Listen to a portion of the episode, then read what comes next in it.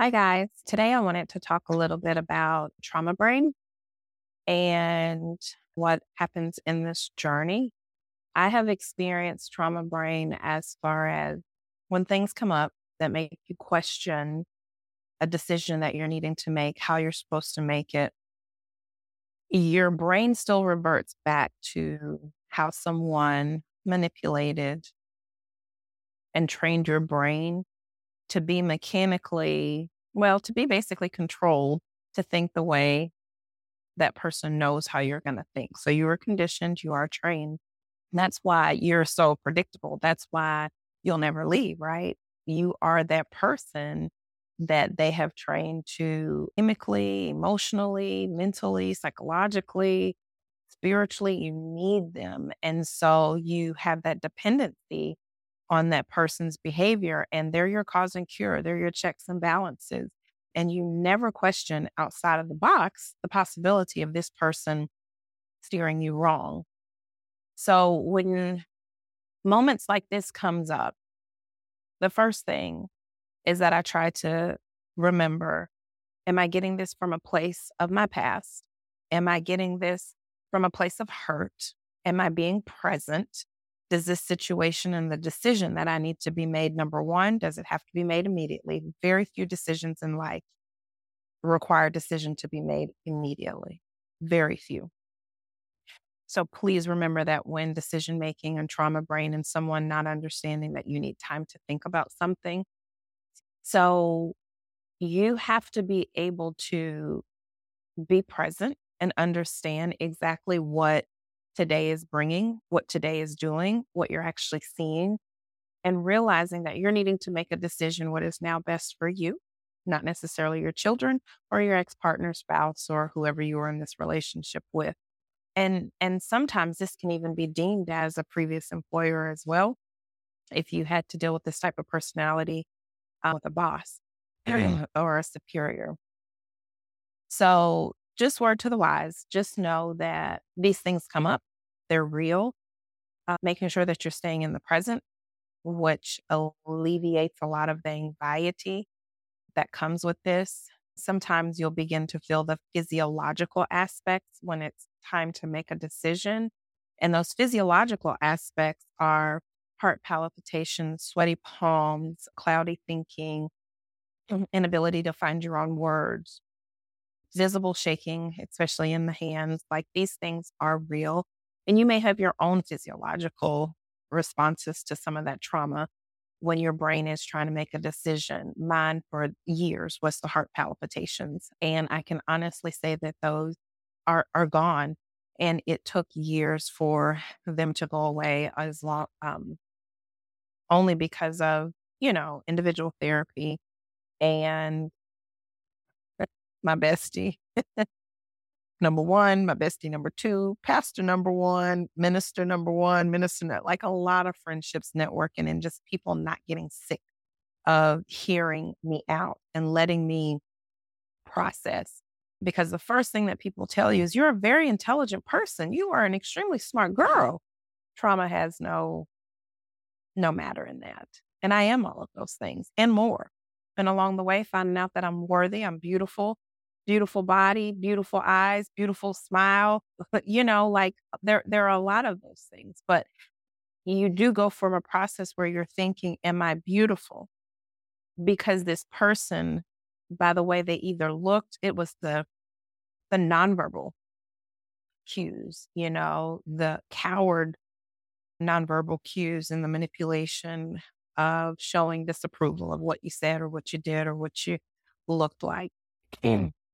I just wanted to kind of come on here and talk a little bit about those things. I do encourage, you know, if you're not in therapy, you have to get in some therapy if you're truly dedicated to the healing process. It hurts. It's very painful. It's not a journey that people jump into um, because it's scary. It is the unknown. But I want to say, like the most power, most powerful aspect of this is how I found God in in this process, and I knew Him before. I thought I did. I had a relationship. I prayed. You know, I taught my kids how to pray and you go to Bible study. And sometimes, you know, you go through the motions of a lot of all that. But when you actually think about it and go through this kind of a process. It when they say it is work, it is toil, it is laboring, it is intensive, but I'm committed to the journey of healing. And I had no idea that this commitment would help educate, empower, and encourage other people to heal because it is not something that people sign up to do. And there is a lot of moments of solace and silence and just being an individual because the healing process from as much pain and hurt that came from this is that number one, I thought, I don't ever want to hurt like this again, but it really brought me to my knees. And I don't ever want to be outside of God's will again. So pray, have patience, any type of system, any type of process, any type of birthing. There, there is a process. And in any woman who has given birth, you know what that ring of fire feels like. If you know the process of how a diamond comes to be. You know, there's a moment of fire and pressure. And when you've given birth to something, and sometimes it is yourself and finding yourself in the process, it's it's amazing. It truly is. So stay on the journey. It is worth it. Uh, I am starting to book myself for conferences, women or men's conferences, I, I knew that probably a lot of what it is that I'm doing would shift. I can identify most with a woman. I speak from the voice of a woman, but there are so many men and husband and wives and couples that I've dealt with in the process that need healing.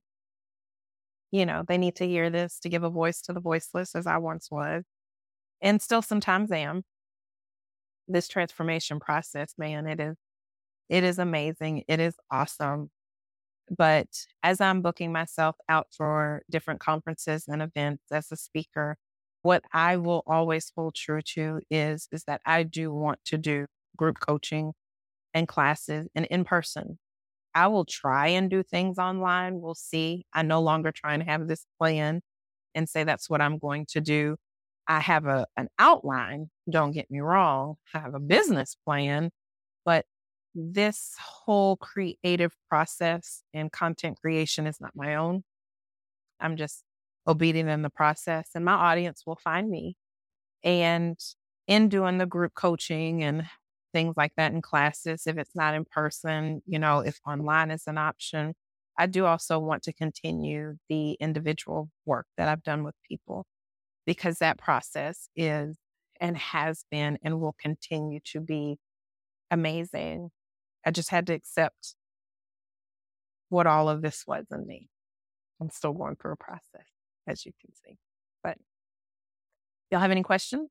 If you are interested in having me and or hosting, totally hosting a conference and bringing a part of my crew and some of my audience open to that as well. Or I can come to your congregation, your company, your sorority, your college. I'm open. Let's have those discussions. I'm excited. And just remember that we are living a life of authentic, authenticity and where we are embracing our truth and we are trying to live our most open and authentic self because ultimately we want a life of living abundantly. Thank you and have a great day.